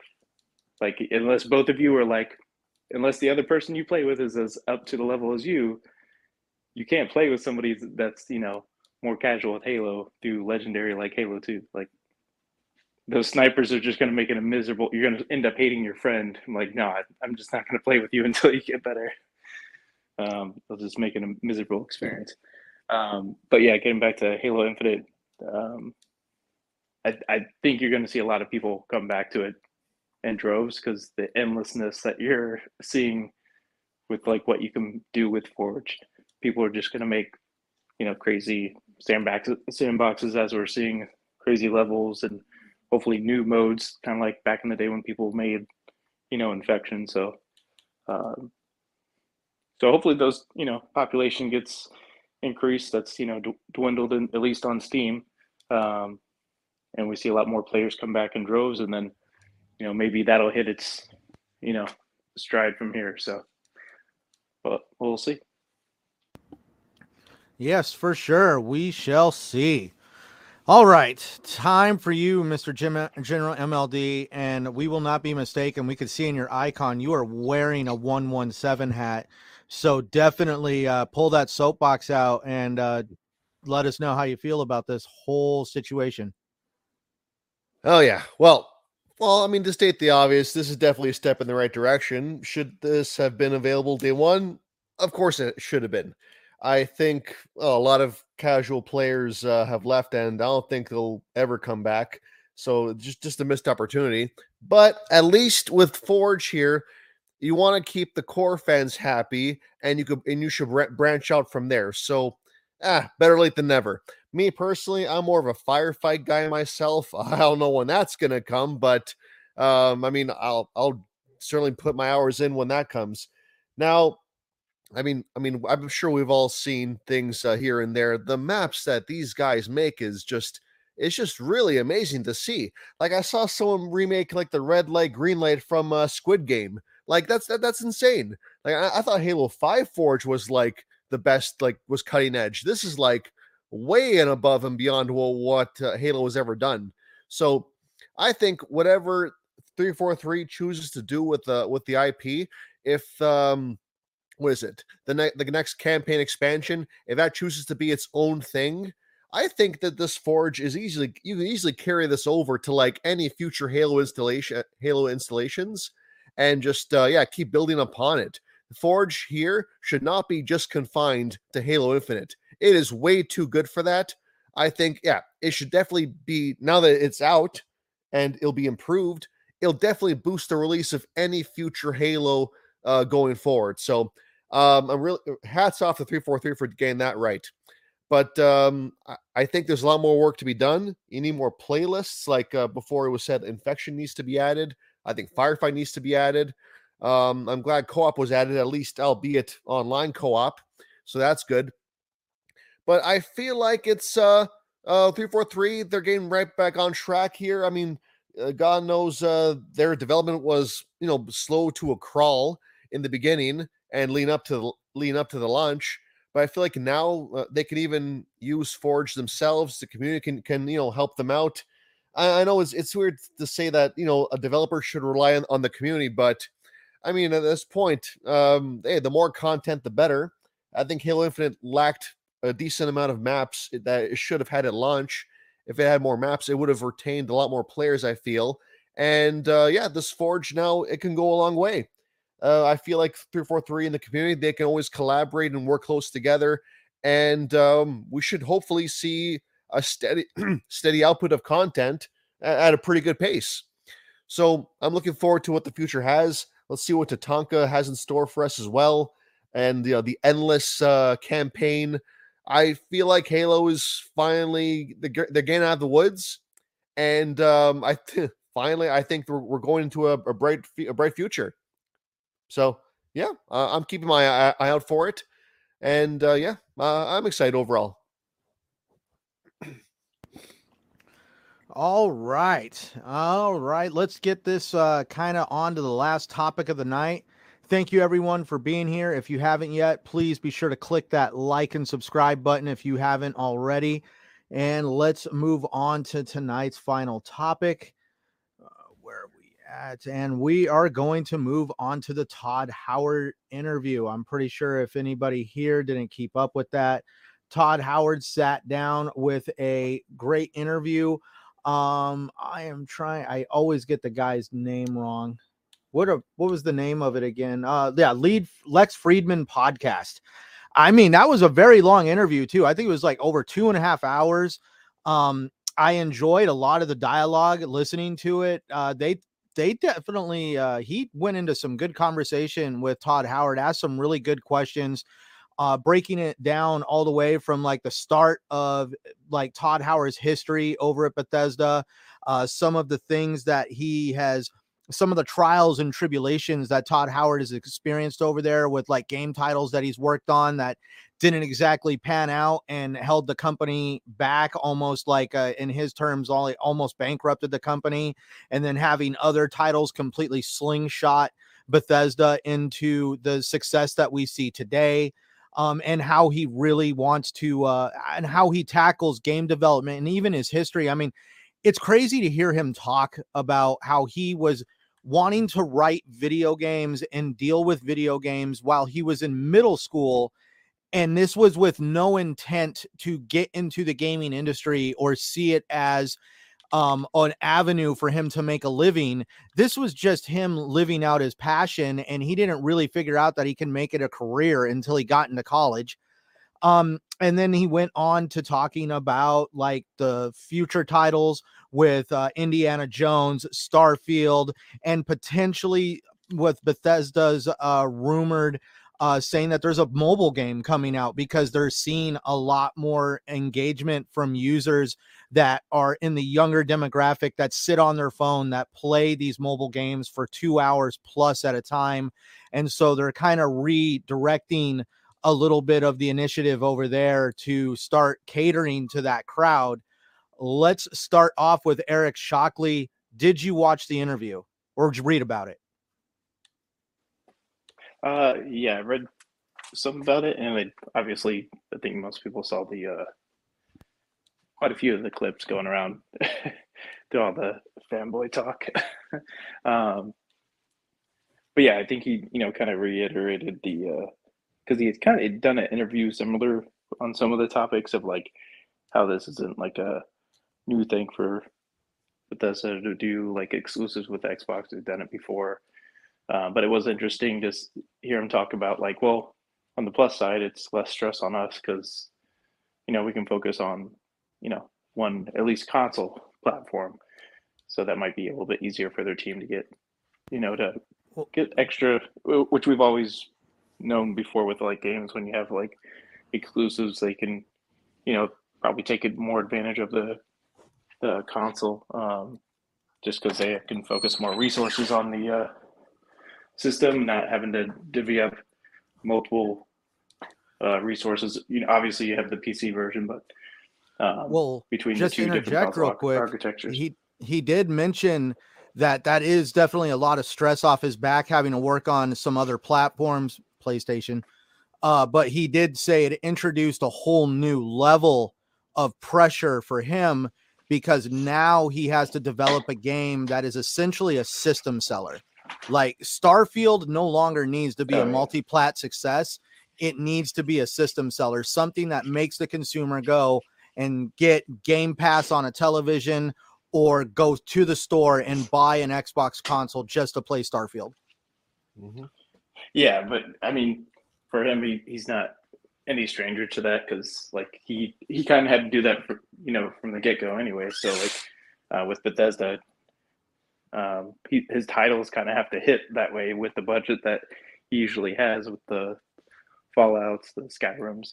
So if those don't hit, you know, Bethesda probably doesn't like if Skyrim released and was just like some average game, they're probably hurting as a publisher because that's a game that's they're banking on uh, to probably you know cash flow them for quite a bit, um, and so th- they count on you know his expertise leading his team, his vision uh, to really hit, especially if it's a new IP. If like Microsoft wasn't in the boat with them, they're launching a new IP. It's not doesn't have carry the Elder Scrolls name or the Fallout name. Um, so everything's banking on you know, so I feel like the pressure would be theirs. I don't think that's any different from them. It might be a little bit added pressure because you had you have like the uh, micros, you know, like the microscope of people looking at like Xbox hasn't had a, you know, great, you know, ninety plus Metacritic rated bang, you know, AAA banger like everybody likes to say. Um, so yeah, they are they're going to be definitely looking at that, and like the Metacritic score is probably going to be more of a focal point than what they've, you know, that's been attached to their game. Because I don't think any of the Fallout's, maybe New Vegas, but that obviously wasn't them. But um, historically had a low score because it cost Obsidian their uh, um, their bonuses. oh yeah, yeah, yeah, yeah. But it was rated very Like highly. 84? um, the like New that? Vegas, Yeah. thought it was just It was Oh, okay. one point under. I think the target was 85, and it was one point under that. Oh yeah, it was like 83, 82. Yeah. Yeah. Yeah. I mean, because even when people want to knock it for like some of its bugginess, like I've you, I've had that in all pretty much all the Grand Theft Autos or the you know big uh, Red Dead Redemption. There's a ton of like bugs in that game, but it's still a you know a classic, um, one of the best games I would say, you know, of all at least in this modern area of you know of all time, or at least in this modern time. Um, so I mean, other than that Metacritic scores, that's there's probably just going to get uh, another notch bumped up to 11 of like, you know, hey, is this going to be a 90? You know, they're just going to really focus on that versus like, hey, this is a this is a highly rated like Callisto Protocol that just came out. People would have just normally, if it didn't have like that Sony, you know, dev thing that just came out like recently, where everybody was talking about, hey, this is this looks good because uh, Sony's attached to it had none of that been attached to it, people wouldn't been you know kind of flaming that back and forth of like, oh look, you know look at its uh you know score. They they may may have said like, hey, it, you know it's not hitting the way you know we wanted wanted it to be an eighty or ninety. You know, Um, uh, So Fallout, I was looking up the Fallout, the, the scores for the Fallout. Fallout Three actually was uh, uh, averaged between a 90 to a 93, depending on platform. yeah, I can see that because that was like their first one going from like that super old what the uh, Fallout Two was like a early what early nineties or mid or late mid nineties uh, PC game around that time I think. Yeah, and, so it was a huge jump from and Skyrim was between like a 92 and a 96. I can't believe the PlayStation gave it. PlayStation got a 92. Game was bad on PlayStation. Those loading screens, oh my god. They could go infinite oh yeah. because like it was You could fall minutes. asleep on one of those damn like- loading it- it loading could- screens. I It was made- because the game was so so fucking good. the cell and I architecture didn't beat it. was so- was so bad. So I, I think it's really interesting how everybody is like so quick to diss a game for being buggy. Um, especially like we won't get into it this weekend, but with like the Callisto Protocol. But I mean, like playing Bethesda titles, you almost appreciated that bugginess because yeah, it was like you would see some of the most hilarious damn things you would in your life due to a bug. But also, you were willing to accept it, especially if you knew how those games. Like Todd talked about it in the interview. Like when it comes to uh, enemy NPCs, about how they function on their own uh, artificial intelligence, their own AI. And one of the AI parameters that that intelligence has is it's on the lookout for weapons on the ground that are better than the one they already have. So that way you could literally see an uh, an NPC enemy with a stick all of a sudden throw the stick on the ground and pick up the laser rifle and start shooting at you with it because it it witnessed a better weapon than what it had. And these are just some of the game mechanics that Todd Howard and his team crafted to make these like experiences that are almost like one of a kind when it comes to a RPG style game. Um, and that's why I was never ever too critical when it came to bugs, because if you knew that what was going on on a compute level when it came just for that game to operate, you would understand that, dude, when you're dealing with millions of zeros and ones, sometimes a zero and a one is going to get mixed up and you're just going to see some funny crap take place. Yeah, especially when you're doing an open world with, you know, dragons and Yeah, the, the biggest things are like the, the ones that were valid to complain about in Skyrim were some of the performance issues. Poor PlayStation players. Um, oh, yeah, um, yeah. And like a couple of the quests are to this day in the special edition broken to all hell. That even the modding community can only kind of fix them. They're broken so bad at their core. Uh, Blood on the Ice. I don't know if you guys know the murder mystery one in Windhelm. To get the house in Windhelm, we have to investigate the serial killer. Yeah. I know the one you're talking about. That quest is broken eight ways from Sunday. Like if you're ever if you ever want to laugh, go look at the unofficial Skyrim wiki and look at all of the potential bugs and fixes for them. It is so funny. That that quest is cursed. um but yeah, like most of Skyrim's bugs aren't like game breaking, right? They're physics stuff normally. Like making things go to Mach velocity when you freeze them and send them going down a hill, and all of a sudden, because they're moving so quickly, they start floating up in the air, defying physics. It's so funny. Like it's so funny. Um, and that's part of why I'm actually a little sad that it looks like Starfield is moving away from the Havok physics engine. I don't know if you guys know about Havok. It's a, it's like a, it's a, it's an actual like a, like engine in itself that you can plug into other engines for physics, and they're moving away from Havok because Havok is part of what gives us all of the great nonsense in the Bethesda games, and they've they've moved away from it. Uh, I, I really hope that they do try to capture some of some of the like hilarity, like you, you know how like all the characters have like the death animations that are hilarious, like they look terrible, but it's like a Bethesda staple, where like the character falls to the ground, but it looks really hilarious. You know what I'm talking about? I really hope they keep some of that Bethesda flavor in the game. In the game, I, I don't. I'm not I a person who plays games for Bethesda, realism. So yeah, I'm not a person who plays games for, for, the realism. I, I don't care. I I play the games because I want to play games, and so give me some Bethesda flavor in this game. Just don't have quest lines be broken. That's where I draw the line. I want to be able to complete my quests. No, no blood on the ice again, please. I'm good. I hmm. choose life. All right. Uh, well, before we uh, get back to Crusader, why not General MLD? Did you check out the interview?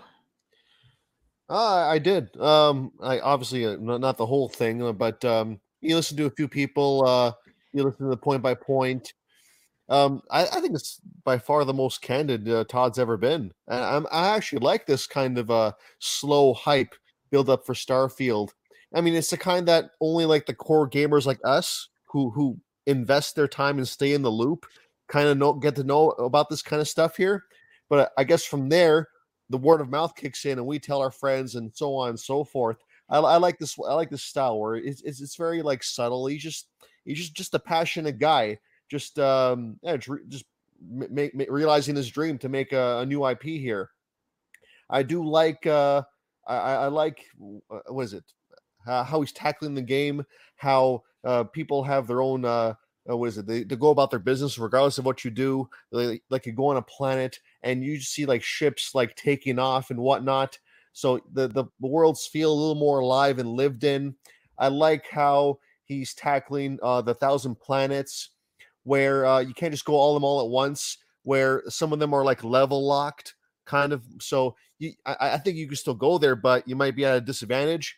So you only explore X amount of solar systems at a certain time. So I, I do like that. So it, may, it, makes the whole game a little more uh, a little more approachable in that sense. You don't feel like too overwhelmed from the start. Um, yeah, I like that there's like romance options, but the, he said that they're more in depth. And even if you're with somebody in the game, you could still like kind of piss them off and be put into the doghouse, so to speak. Uh, things like that. Um, I, I, it was funny how the interviewer for like the the thousandth time, I feel like we we hear the stuff was making sure. Oh, is, is by the way, is this Xbox exclusive? Like, uh, are you sure about that? And Todd just like, yep, it's exclusive. And the guy just has this like side, like awkward shuffling around. He's like, oh, okay, okay, I get it, I get it. like, come on, like, stop asking that question. But Part um, wonders if that was actually rehearsed. Oh yeah, to, to to drum up the news that it because it would a thousand and a half news articles were written from that one line. Part of me wonders if Microsoft doesn't want that. Yeah, yeah. Starfield is gonna be an Xbox exclusive. If I could have been Todd Howard, right now, just keep asking. Oh my god! Well, if I could have known, like it's already a, the, the sealed known thing. So like, mm. if I could have been Todd Howard in that interview, I would have the, the minute it was asked to be like, actually, we went back to the drawing board and yeah. we all decided we're going to put it on PlayStation. And then mm-hmm. as soon you'd be like, really? No, I'm just no. fucking around. that'd be nice. that'd, be, that'd be a good troll move, but I don't know. Uh, but yeah, uh, I, I do like it. Does seem to be a little more of a uh, of a serious take on RPG. I mean, I feel like I, th- I think we'll still get some kind of like those funny, funny death animations where like you know like the like they'll fall down in funny ways and things like that. But uh, I think they're to tone down the gore aspect in order to keep a stable frame rate. I think that's pretty paramount. I think I think he knows Xbox knows that all eyes will be on this game and they're going to pounce on any like frame rate dips. If there's a lot of it, everyone's going to talk about it. So I feel like they, they know that and they, want to prioritize that that in the final product. So this game turns out to be exactly what we want it to be, like a real system seller, as you guys said before. So that means like a stable, like consistent frame rate, graphics that are great, but not like so taxing on the engines on, on the console itself. Um, I, I think they know they got their eyes on the prize with this game, and the delay obviously hurt. Like you know, 2022 holiday for Xbox uh, is a bit light on the AAA front, but it's gonna pay off in the end. Like it's the game will be exactly what we want it to be, and uh, yeah, I mean, it, it's a slow hype build from from the interviews process, but the more you listen to it, the more excited you are, and the more anyone's concerns should be put to rest. Like the E3 demo, yeah, that made some people skeptical, but I feel like it's a whole new ball game now with the delay and them in the polish phase. So, uh, this game's gonna be so it's, gonna be so good. It'll, and it'll be played for years. The mod scene will be, yeah. He also t- touched touched on that too. Like they're they are prioritizing mods from the start. They know that's part of their DNA. And yeah, I mean those those a thousand plants, they're gonna get so much life uh, breathed into them with with the mod scene. Hopefully, uh, Xbox consoles get uh, a piece of that action. Uh, PC gamers don't get all the fun with that, but I feel like I feel like we will because Fallout 4 had uh, console mods. So, so I, am optimistic uh, with that. So did uh, Special Edition. Exactly. Yeah. So yeah. I I think we'll be okay in that regard. So yeah, very exciting stuff. I, I cannot wait to play this. Hopefully, hopefully they stay their word and it comes out in the first half uh, of the year. That will make a great like E3 kind of season drop around that time period, and hopefully leave the holiday season for another AAA game to shine. Hopefully, Starfield doesn't have to get pu- pushed back again, but I, I think he'll be fine. I'm thinking it's on that space day in May. It's like May 4th, 5th, 3rd. Something Oh, like that's that. right. May fourth likes is to- National Star Wars Day. Yeah, Huh. and I mean, I say it's somewhere in it's somewhere in May's National Space Day, and then there's one in July, which technically wouldn't be the first half, but it wouldn't be the end of the world if it was. the- Yeah, Todd likes his month. kooky release dates. There's there's International Space Exploration Day is in July, huh. And so if they wanted to put it on a themed date, because Bethesda loves their themed dates, whether it's internal anniversaries or stuff, that that that one wouldn't be a bad date to put Starfield on. The space exploration game. So let's look at the before we get to you, Crusader. Let's look Yeah. at the one elephant in the room on this whole Starfield situation.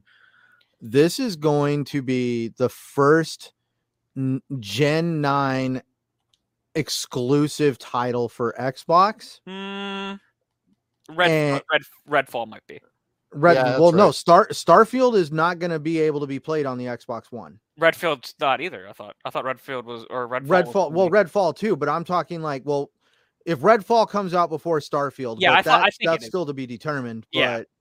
But, um, but at the very least, let's just talk about this. Will be the big AAA banger exclusive to Gen Nine title, uh, and com- and basically PCs that have the snuff to push this game. And the only reason why I point that out, and this isn't a diss towards PlayStation, but does PlayStation currently have a Gen 9 AAA only title? Because God of Yeah. War Ragnarok was put on the PS4. Do they have an exclusive Yeah, uh, Gen 9 only? T- Ratchet so Clank. they still. I In don't your know. opinion, though, you think that's like a real exclusive, or it's still be on absolutely. PS4 if they want to? Absolutely. That absolutely. Okay, The- okay, that that's yeah. Having played it, having platinumed it, and then having basically platinumed it a second time with my one of my best friends in real life. That game, absolutely. It- it- Well, it's fine. I just can't forget that the developer on Ratchet and Clank, uh, the the one that's on the PS5, Yeah. came out and said that there was a way to get it on PS4, but it just really involved like dumbing a lot of the stuff down. Yeah. Well, Um, so, I and that's where and that's where I'm wanting to like. I'm not trying to dig on PlayStation or be the Xbox, you know, fanatic over here.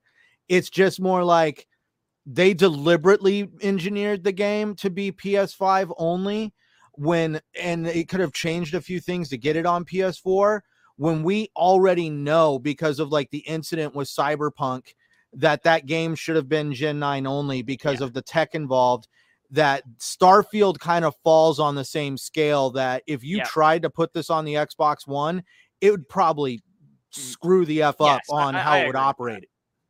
Um, because here's the thing, I I don't think any game necessarily that's going to come out before 2024. Right, I'll, I'll go that far out. I don't think uh, like any game really is on any platform from any developer, first or third party, is really even coming close to saturating what the hardware can do. I don't think Starfield will. Uh, Ratchet and Clank did things that used the hardware, but it did not saturate it in the slightest. I, I, I will say that, right? I, I don't think that there is a game that will actually abuse the hardware, truly take the Series X and run it through its paces. I don't think we'll have a game that does that until 2024, 2025, uh, because that's normal, right? I mean, you look at the games that came out in the first half of the Xbox One generation; they're they're nothing compared to what came out at the end, right? They're nothing compared to what came out at the end. Same thing's true with PlayStation. This shit that came out at the beginning, the Knacks, the even the the first Uncharted, it's nothing compared to Ghost of Tsushima and God of War 2018 or Ragnarok. It, the the devs really don't abuse the hardware until the second half and the end of the life cycle of the hardware. So I don't really think that even Starfield's going to put the Series X through its paces. Now, I, I do think that Starfield's closer to doing that than most other games will, only because like of what it's going to be and what they've described it as. But I, I can't with an honest face go out and say that, yeah, um Starfield's gonna be the absolute definition of next gen. I think it'll be the one of the games you can point to is this was the very beginning of next gen. And then Elder Scrolls 6 will be the definition of next gen, in Yeah, my opinion. If you want my opinion, Elder Scrolls 6 will define open world what an open world game in this generation can be. Does that make I- sense? Oh yeah, I I get. I actually wonder what the end of the generation is going to look like, Yes. especially on the Xbox side, purely because I remember when they were developing the PS5 and the the Xbox Series S and the Xbox Series X, and when they finally had the leaks of the the the SOC chips or the system on a chip, uh, the RDNA two chips, uh, and we saw that over on the Xbox side it was RDNA two plus Yeah. and over on the PlayStation side, it was RDNA two, and this gave uh this gave the uh the infamous RD, RDNA 1.5 because um the PlayStation had a modified version of the RDNA 2 chip that was missing a few things, which is all that cloud infrastructure that Microsoft wanted to take advantage of. And I remember uh, bringing this up to other people in the community saying, does this mean that Xbox is going to utilize the cloud to push games that have a lot that need a lot of compute power?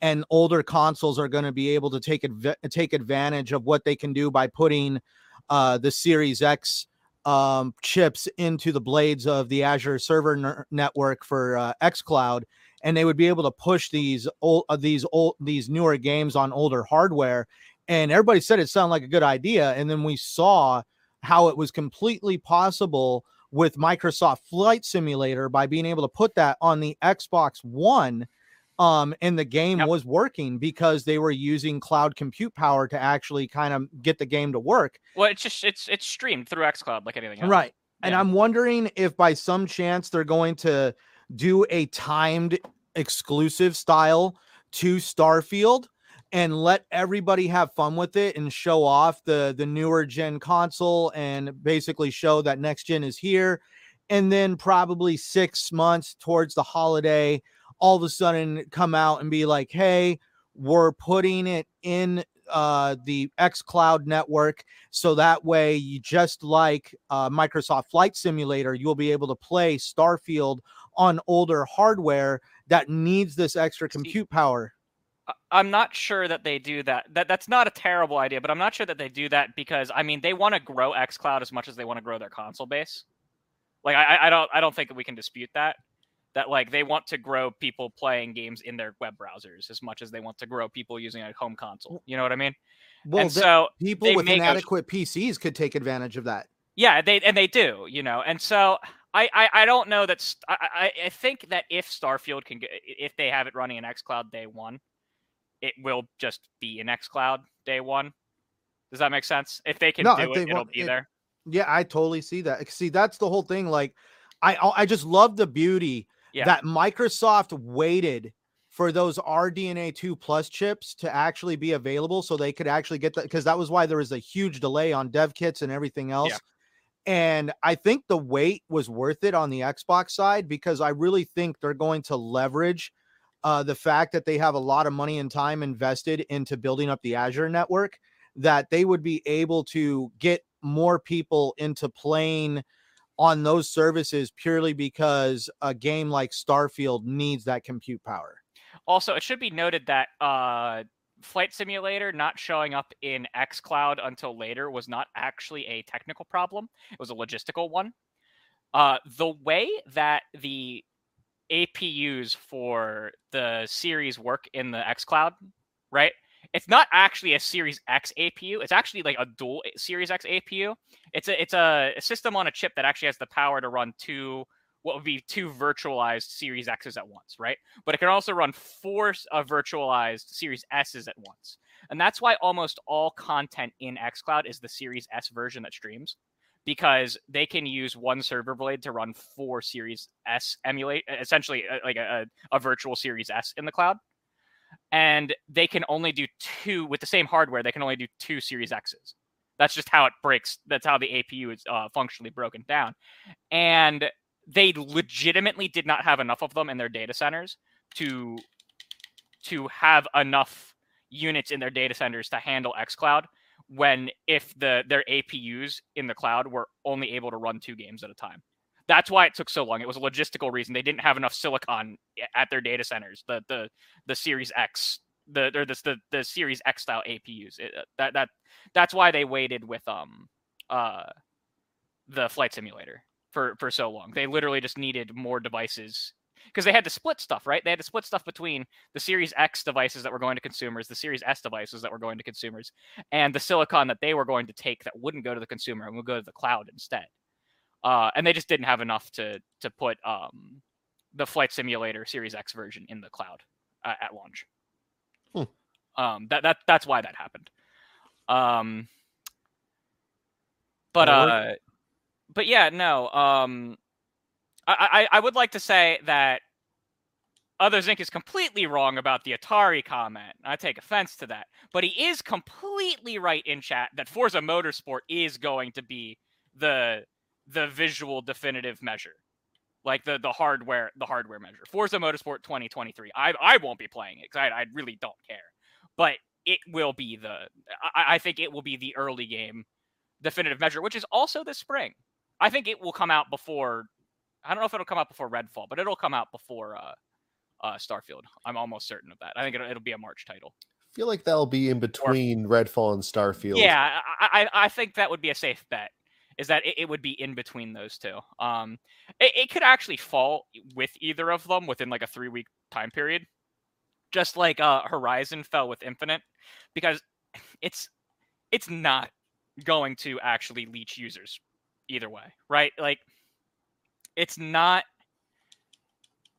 Forza Horizon had more of a chance to leech to to to act in a like a a vampiric um what do they call it? Like they, they would actually hurt each other's like MAUs and sales and stuff. Like Forza Horizon had a better chance to hurt Halo Infinite sales than Forza Motorsport does either of those games because Motorsport as a as an actual like racing sim is not as widestream popular as the the open world um arcade style racing that is uh the Horizon series. That just never has been. It's very popular, very popular. I'm not trying to say it's not popular. It's just not as it's not as casual popular. It, is more towards its racing sim audience, which is fine. That's what it should be. You know, games should be designed for specific audiences. That's that's the best way to do things, like the immersive sims that Arkane makes. But um I really don't think that Forza Motorsport would actively compete with either Starfield or Redfall. They could launch very close. It could launch very close to either of them, and it wouldn't be a huge problem. In my industry and the food and beverage industry, like the bar industry, it's referred to as cannibalizing your own consumer base. Yeah, can- cannibalizing. That's the word. I don't know why I said va- vampire. No, no, you know, you're totally. That's why rule of thumb, everybody. If you own a bar, Yeah. never have two of your businesses within. I think it's like a ten to fifteen mile radius of each other because you'll basically be cannibalizing your own consumer base for your first business. Yeah, and luckily, like motorsport, very popular, but it has a core audience, right? It's it's not as casual, inviting. That's why they created Horizon. Horizon was far more inviting to casual players who weren't into the explicit racing sims, and they they play they synergistically play off each other, and each half of the franchise makes the other half far more popular. But they they still really have their own lanes where one is the mainstream casual group and one is more focused towards the not mainstream group. And I, I really don't think that motorsport. I don't think there's another game that Xbox makes that motorsport could truly cannibalize, right? I mean, if you launched them on the same day, it would be bad. But you launch them within like a three week to a month period of each other, like they're not going to do anything to each other except for maybe the absolute most hardcore of Xbox fans. Like I'm a pretty hardcore, you know, Xbox player. I mean, I play on PlayStation, but like I don't I, I literally do not buy any third party there except for Mass Effect, and that's just because I want my trophies. But um like you can't like like unless you're like one of us who are going to play just about everything they put out, you're not I, I don't think that the the, the one tar is going to target the other. So yeah, mo- motorsport will be the visual definition, I think, i- if we're going to pick a game. Um, if we're going to pick a Bethesda game that's going to do it, Starfield's going to clobber Redfall in terms of technical achievement.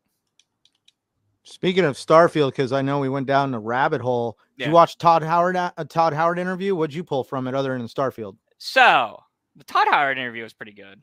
Um, I liked that. Uh, what is it? I, I have the stuff. I, I really only the, pulled out the Starfield stuff in my head because I, am really excited for. Starfield. Oh, everybody's Starfield is- talking about Starfield. I think they're talking about it more than Microsoft Activision. Yeah, Starfield is pro of games that are coming out reasonably soon, right? Like the next year to 18 months, right? Starfield's definitely the one that I'm most excited for. I don't think anything else compares that we know is coming out. If Avowed was suddenly announced to be coming out next fall, then they'd, there'd actually be some competition in my brain, right? But otherwise, Starfield has no real competition under Xbox or any other platform at this point, like at all, third party included. I'm just so excited for for it, and um he was talking about like how there's different spacesuits for like the different gas types and pressures and stuff on the different planets. I thought that was really cool but they didn't want to lean too far into the hardcore like you can't run out of gas in space right? You need the gas to go between systems but you can't just be stranded in space. Maybe it'll come in a hardcore mode later. Awesome awesome concept. Um uh the level system for the planets was really cool. Um the fact that th- there are going to be like robot enemies and robot things and like ships coming and going from starports was really cool. The fact that like you can jump into a system and like a freighter might hail you like uh, just a, like a, a radiant freighter and like you can like board the freighter and stuff sounds awesome. Um and like i'm just really really excited for um for the for the game. I- i'm not really sure how much i can buy into the fact that development is that much easier for them besides the fact that they get access to top uh direct xbox and DirectX engineers like 'cause they're, they're part of the company like that that will absolutely make it easier. But i mean on the console side you have two skus which isn't too bad right you have the series s and series x it's, it's only two but i mean they are also still developing for pc and they have to develop across a wide range of pc skus so i don't know how much easier it can physically how much easier just dropping like the PlayStation get. Besides, you don't have to work with a another API, which does make it easier. But I, I- just I, I don't know I don't know how much easier it can really get. I, if if Todd's saying it is, then I'll believe him. It just coming from a, a software engineering background and, and stuff like that. I, I just I don't know. It, it just doesn't it doesn't feel quite the same as when other developers talk about like because I mean, uh, with Xbox, it is a large ecosystem. It just is, right? It's not. It's not a constrained one device kind of thing. It is a, a, whole family of devices, and with PC, basically limitless combinations. So that that's that's what that is. But the the one thing he he that would make it easier, and that he did stress in the article, is that they have access to the top engineers, which I which would make it so that it that it is easier. Um, and I resonate so much with one thing that Todd said is that he is much more excited about the console version of the game than the PC version of the game because of the nature of his job. He stares in front of a computer screen all day. And I cannot tell you how much I resonate with that exact statement as an IT person. The fact that um uh the, the fact that he as a developer likes the sitting on your couch playing on your TV kind of style gaming because he works all day at a computer and doesn't want to sit at a computer and a mouse and keyboard and play games on on his on his computer even though like it could technically be you know higher quality that he he likes the console gaming because it's casual it, it's the more casual laid back experience. It's not work. And i i, I resonate with that so much. I, that's why i tell people that even though i have a 3080 with a uh newest uh i7 that you can get um even though I have that supercomputer, I like playing on my Xbox Series X way more because I can just sit back and not have to worry about a goddamn thing that I have to worry about at work. it's so great. I Todd, it made Todd feel like me, and that that that was a, a a almost humanizing moment for Todd. Uh, but yeah, I- the interview was good. I, I'm just so I'm so excited for Starfield. I can't wait to play it. I can't wait. Right. I see the chat talking about it. Like what me and Invader and everybody here, like at least I believe everybody here, the term cannibalizing is so we got to look at it from the ter- the point of Microsoft is offering Game Pass. If they drop all these banger titles in a very small cluster. Yeah. They're going to get three to four months out of people subscribing to Game Pass. They're going to putter out and move out of the service. If you can drop a title, keep people interested in that title for three to four months, and right when they're getting ready to putter out and they're start contemplating, do I really need the subscription? Do I really need the subscription? Because I mean, I played the game, I had my enjoyment. Oh shit, they just dropped another title into Game Pass I really want to play. I'm not going to cancel my subscription. They keep throwing the bait out into the ocean, feeding the sharks every couple of months. Um, and that's where the term cannibalizing comes because if you put them too clustered to each other, literally these games will cannibalize each other and you won't get the amount of revenue you're looking from out of the service because people are literally going to play these con- these games quickly and then they're just going to move on. Yeah, a- another way to think about it is um in the solar industry there's a reason why solar panels aren't just all the the, the arrays are somewhat distanced apart from each other because you you want the sun to hit them at the best uh, amount of uh, angles and if you have all of your panels up so close to each other then some of the panels are actually going to be blocking the light that hits them from different angles and so you have to have them positioned ever so correctly so that none of so that they're all working at peak efficiency and and that happens a lot with games. That's why like you typically don't see from a first party releasing games one on top of the other and why they hold some back. Nintendo's well known for holding absolutely complete games back because they they don't want one game to cannibalize the sales of another one. Um I'm of the opinion that Forza Motorsport wouldn't cannibalize the as long as they didn't release within the same like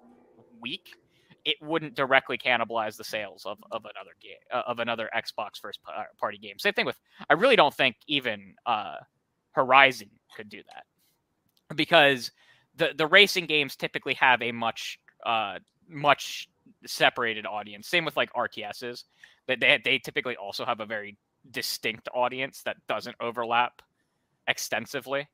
Um, and so you, you really have to think with these releases would, would one cannibalize the other it's it's why i don't think starfield and any other rpg that open world rpg that microsoft is making will launch within six months of each other so if if you have if you have like uh starfield coming out in like let's say quarter two i wouldn't expect another massive open world rpg to come out until quarter four personally, because those games take so long for players to beat. They're hundreds of hours. Um, that spacing them out is what is best for the games themselves and their engagement. All right. Anybody else have anything to add about the Todd Howard interview? All right. Well, I guess that concludes the show for tonight. We'll start getting to our outros. Uh, we'll start off with you, Mr. General MLD. Where can everybody find you at? Yeah, you guys can find me at MLD Ghost on Twitter, gamertag Ghost MLD. And yeah, it was a great show. Lots to talk about, and looking forward to the next one. All right. And how about you, Mr. Shockley? Where can we all find you at? Shock, you're muted if you're talking. Oh, oh yeah, no, I'm here. My bad. Uh, but no, as always, you can find me at Shock Shocknero on Twitter, Easy Shock on Xbox Live. But yeah, good show tonight. Uh, good topics. Hopefully, we can just stop talking about it here soon with this over and over and over uh, with this basically the same questions, but uh, or same interviews it seems. Um, but yeah, hopefully we get some clarity soon. I think Michael Pachter just released something that they might need to uh, give over some Bethesda titles. I think he said said they might be uh, asked to offer to make future versions of like Fallout and Elder Scrolls available on PlayStation. so that'll be interesting. But all right, and finally rounding it off, how about you, Crusader? Uh, you know, you can find me at Crusader3456 on Twitter. I think my pinned tweet has literally every other one of the social media platforms that I'm on pinned there. I'm on like everything. Uh, you know, you can follow me on Xbox. I'm gonna be playing a lot of Fortnite and Destiny 2 over the next couple days. So if anyone wants to party up, you just send me a message and see if I have time. Uh, but yeah, you know, just good show. Everyone, I, I love the conversation tonight. It was good.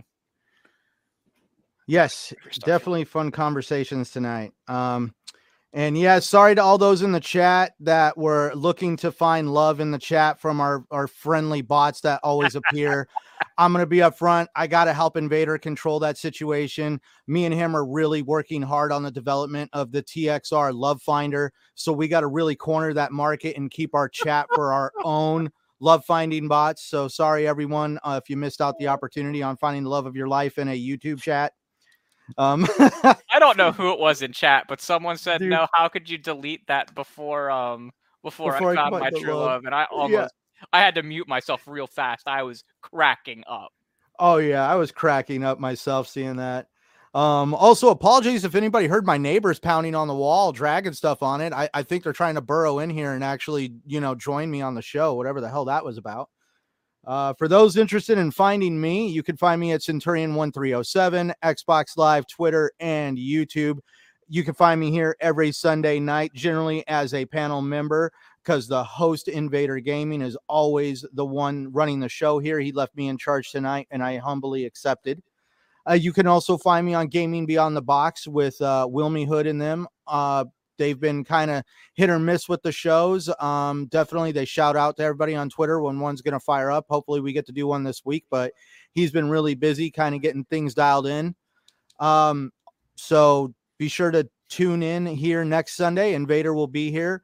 Uh, as always, uh, like, subscribe, follow us on other platforms like BitChute, Twitter, other social media platforms. Invader has us spread pretty far.